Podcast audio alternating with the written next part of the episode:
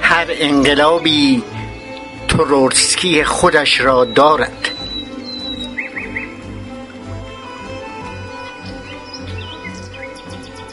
سخنرانی لئون تروتسکی در مکزیک در مورد محاکمات مسکو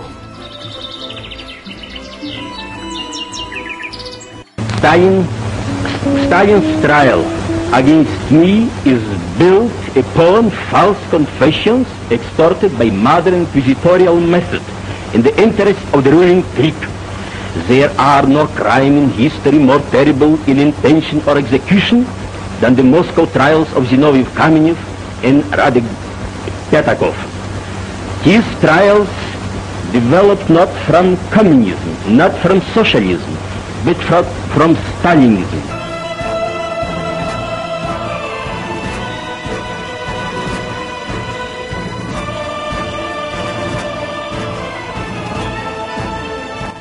سلام بر شما خانم ها و آقایان محترم دوستان عزیز و اهل تمیز. این بحث بعد از اشاره کوتاه به لئون تروسکی که در آغاز تشکیل اتحاد جماهیر شوروی چهره اثرگذار به حساب می آمد و به عنوان کمیسر خلق برای روابط خارجی برگزیده شد سندی تاریخی مربوط به او را برجسته می کند سخنرانی تروسکی در مکزیک علیه تیرباران امثال کامنوف و زینویوف که زخمی تهمت و دروغ بودند. تروسکی تاریخ نگار و نظریه پرداز که 21 اوت 1940 با تبر کشته شد. علیه محاکمات مخوف مسکو که با صحنه سازی منتقد را مخالف و مخالف را دشمن خلق ورگ نرودا جلوه می‌داد موضع می‌گیرد. بررسی فراز و فرود زندگی تروسکی چه ضرورتی دارد؟ چرا به این موضوع پرداختم؟ ضرورت طرح این مسئله از جمله این است که هر انقلاب بزرگی یک تروسکی دارد. باید یهودایی باشد تا مسیح جلوه کند. جز این برای فهم دقیق انقلاب اکتبر که اینجا و اونجای جهان تأثیرش را گذاشت و اینکه چرا به سراشیب افتاد و مسخ شد باید تروسکی را بشناسیم. همونطور که گفتم هر انقلاب بزرگی تروسکی خودش را دارد. قهرمانی که بر روی اصول خیش می ایستد رنج و شکنج یارانش را پاس می دارد و از آرمانها و رؤیاهای نوباوگی انقلاب دفاع می کند و رو در روی مستبدین جدید مدعیان صاحب اختیاری مقاومت و انقلاب مبارزه می کند و وارد بازی های سیاسی نمی شود و تا پای مرگ هم در اندیشه تغییر است تغییر در خیش جامعه خیش و تغییر در جهان. تروسکی تروسکی هر انقلابی آخرین پایگاه مشروع ایستادگی در مقابل یک تازی تازه به دوران رسیده های مستبد است. بله هر انقلاب بزرگی تروسکی خودش را دارد. تروسکی در دوران تزارها به دلیل فعالیت سیاسی به زندان افتاد و به تبعید در سیبری هم محکوم شد. او بعدها به حزب بلشویک پیوست و زمانی که لنین مخفی و تحت تعقیب بود به دستور وی رهبری کمیته نظامی انقلاب را به دست گرفت و انقلاب اکتبر را سازمان داد. بعد از انقلاب نیز به پیشنهاد لنین کمیسری سیاست خارجی روسیه به او سپرده شد و چند ماه بعد تشکیل و سازماندهی ارتش سرخ را انجام داد و فرمانده اون بود. جدال فلسفی و سیاسی تروسکی همزمان هم با منشویک ها و هم بلشویک ها بر سر زبان ها بود. اغلب ناظران و تحلیلگران اتحاد شوروی و حتی کسانی چون روزا لوکزامبورگ که اون تحول را دنبال می‌کردند جایگاه ویژه وی را می شناختند خیلی ها او را جانشین لنین می دانستند تروسکی در سرکوب خونین کمون کرونشتات که به قطع کامل ارتباط نیروهای انقلابی مردمی با حکومت شوروی منتهی شد مثل خود لنین نقش داشت. در پایان این بحث توضیحی در مورد شورش کرونشتات خواهم داد. تروسکی هم مانند مارکس و انگلس و لنین شیفته هنر و ادبیات بود و به اهمیت حیاتی ادبیات در ارتقای فرهنگ سیاسی و اجتماعی باور داشت. او خودش هم شیوا و ادیبانه می نوشت و اهل ادبیات و هنر بود. در سالهای تبعید در نوشتن منیفست سورئالیسم با آندره برتون همکاری کرد.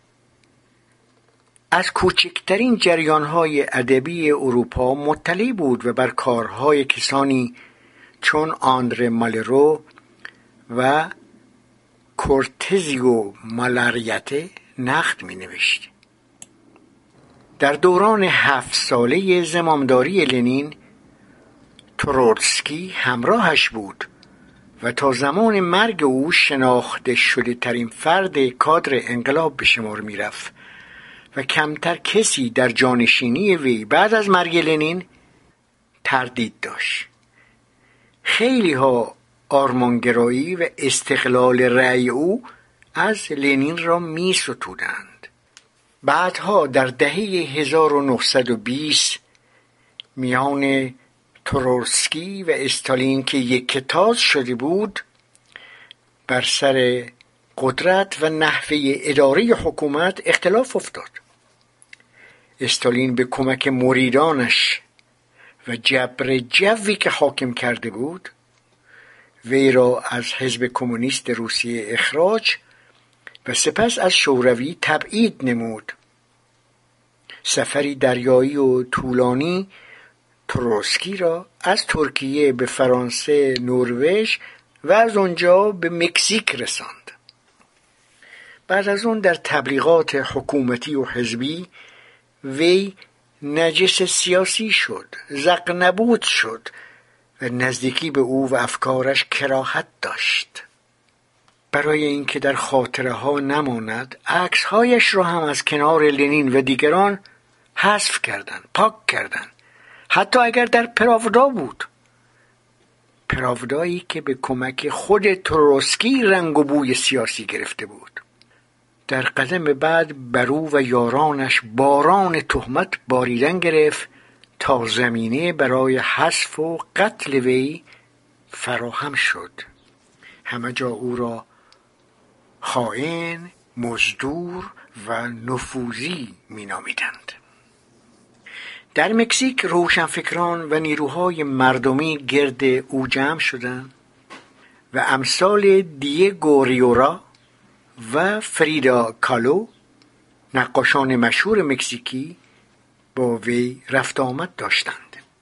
تروسکی زمانی که در مکزیک تبعید بود محاکمات 1937 38 آن بیدادگاه ها و تیرباران امثال زینوویوف و کامنوف را زیر سوال برد و گفت آنها انقلابیون بزرگی بودند که با توهین و تهمت و دروغ روبرو شدند.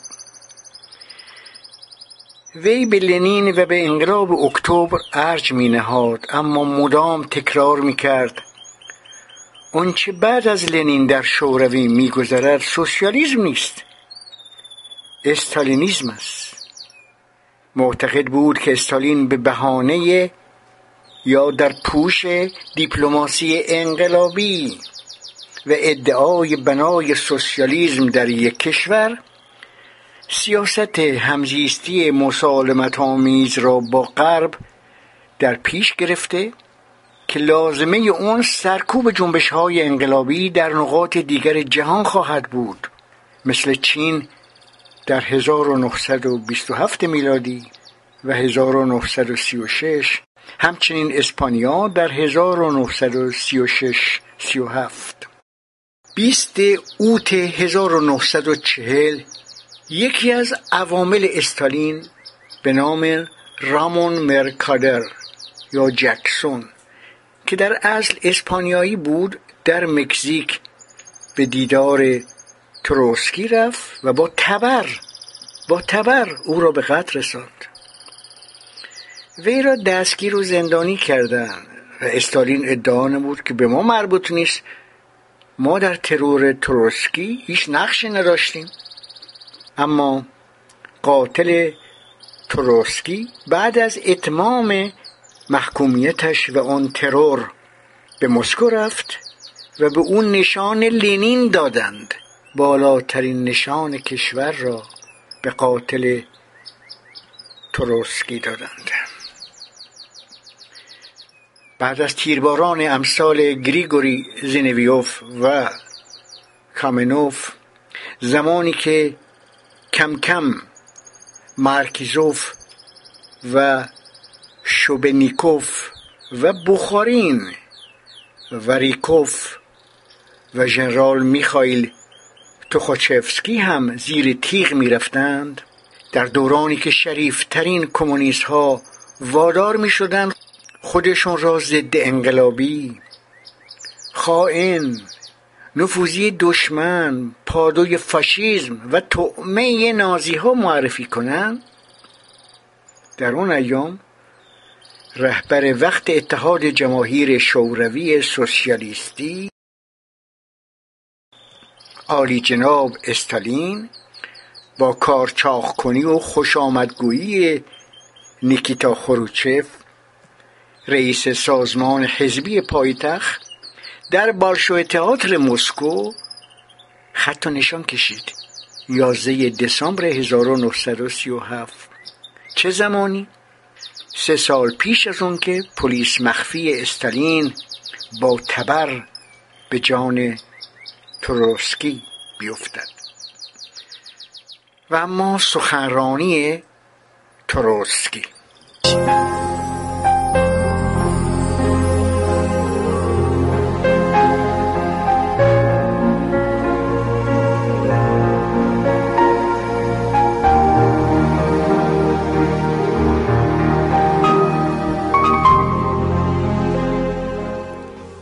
محکمه استالین علیه من بر اعترافاتی دروغین بنا شده.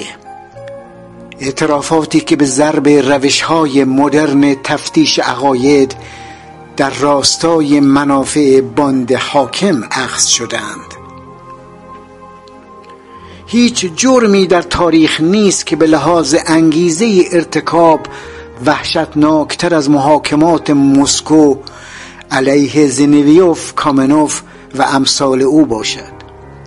این محاکمات نه از کمونیسم نه از سوسیالیسم بلکه از استالینیزم بیرون می آید یعنی از دل استبداد خودرأی بروکراسی حاکم بر مردم.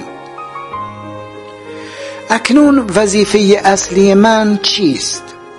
آشکار کردن حقیقت. نشان دادن و اثبات کردن اینکه جنایتکاران واقعی در زیر ردای اتهام زنندگان پنهان شدند. گام بعدی در این راستا چیست؟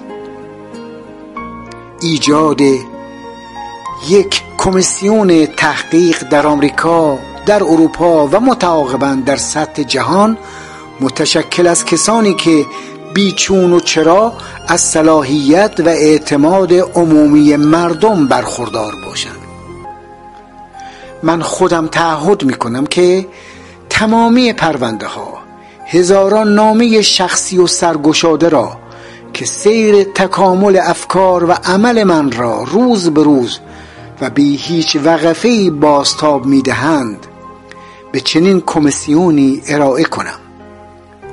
من هیچ چیزی برای پنهان کردن ندارم. هیچ چیز.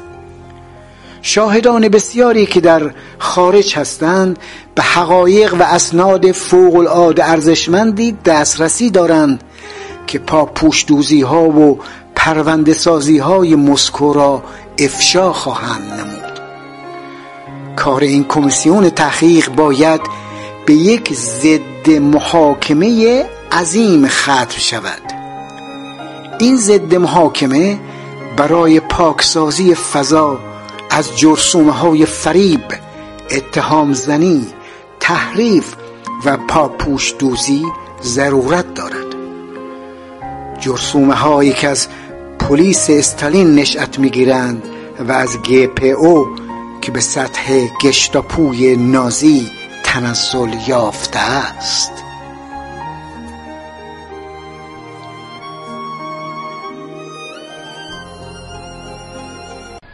Stalin's trial against me is built upon false confessions extorted by modern inquisitorial methods in the interest of the ruling clique. There are no crime in history more terrible in intention and execution than the Moscow trials of Zinoviev Kamenev and of Petakov Radek. These trials developed not from communism, not from socialism, but from Stalinism, that is from the irresponsible despotism of the bureaucracy over the people. What is now my principal task? To reveal the truth, to show and to demonstrate that the true criminals hide under the cloak of the ac accusers. What will be the next step in this direction? The creation of an American and European and sub subsequently also an international commission of inquiry composed of people who incontestably enjoy authority and public consideration. In confidence, I undertake to present to such a commission all my files, thousands of personal and open letters, in which the developments of my thought and my action is reflected day by day without any gaps. I have nothing to hide. Dozens of witnesses who are abroad possess invaluable facts and documents which will shed light on the Moscow frame-ups. The work of the Commission of Inquiry must terminate in a great counter-trial. A counter-trial is necessary to cleanse the atmosphere of the germs of deceit, calumny, falsification, and frame-ups whose source is Stalin's police, the GPU, which has fallen to the level of the Nazi Gestapo.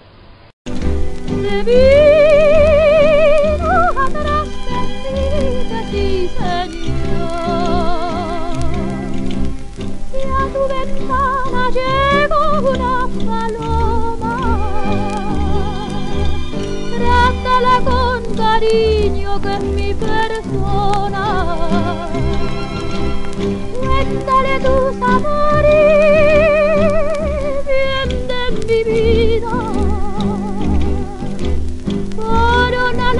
flores que es cosa mía. Ay, chinita que sí, ay, que dame tu amor, ay, que vente conmigo, chinita, a donde vivo yo. Ay, chinita que sí, ay, que dame tu amor. چون صحبت از شورش کرونشتاد شد توضیحی در این رابطه بدهم. کرونشتاد شهری بندری در روسیه است که تا سین پترزبورگ حدود سی کیلومتر فاصله دارد. من اونجا را دیدم. مارس 1921 میلادی اون شهر محل وقوع شورش معروف به کرونشتات بود. طی جنگ داخلی روسیه ملوانان بندر کرونشتات تا 1921 در حمایت از ارتش سرخ جنگیدند در آن دوران ملوانان کرونشتات هم بر ضد ارتش سفید و هم بر ضد برخی از کشورهای غربی حامی ارتش سفید دوش به دوش بلشویک ها می جنگیدن. پس از شکست ارتش سفید و رفع خطر خارجی ملوانان کرونشتات معترض بودند. علیه بلشویک ها وارد نبرد شدند. می‌گفتند تسلط دولت تک حزبی خیانت به آرمانهای انقلاب 1917 روسیه است. در 1921 گروهی از ملوانان، سربازان و هواداران غیر نظامی آنها علیه دولت بلشویک در کرونشتات شورش کردند.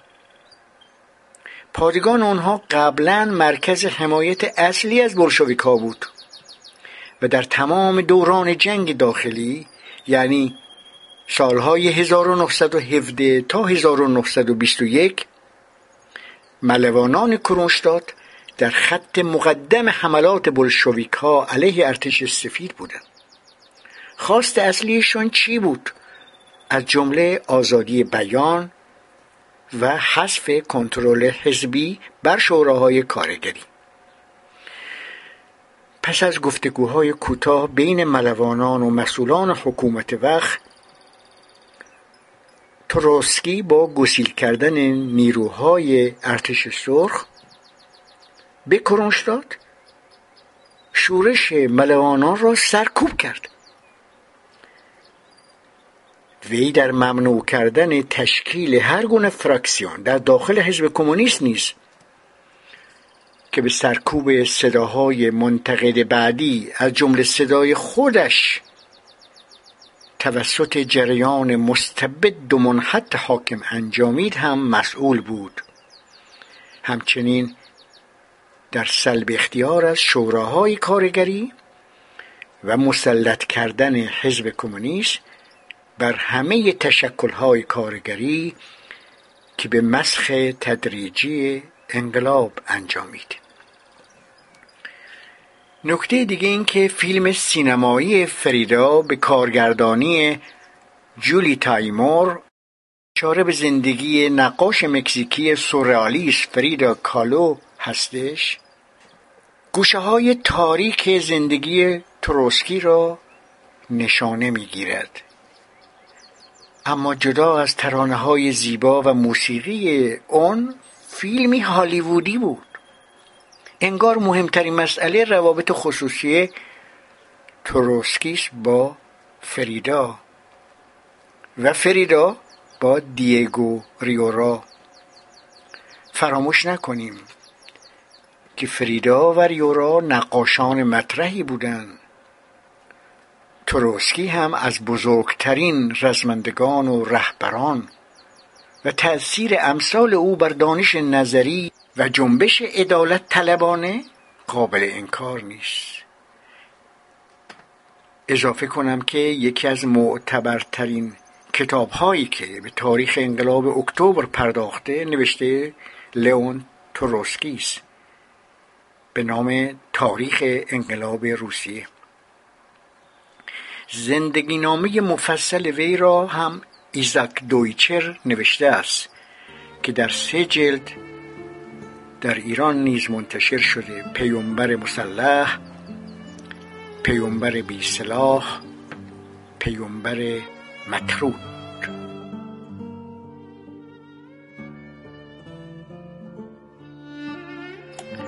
خانم ها و آقایان محترم از شما سپاسگزاری می کنم که وقت گذاشتید و به این بحث توجه فرمودید.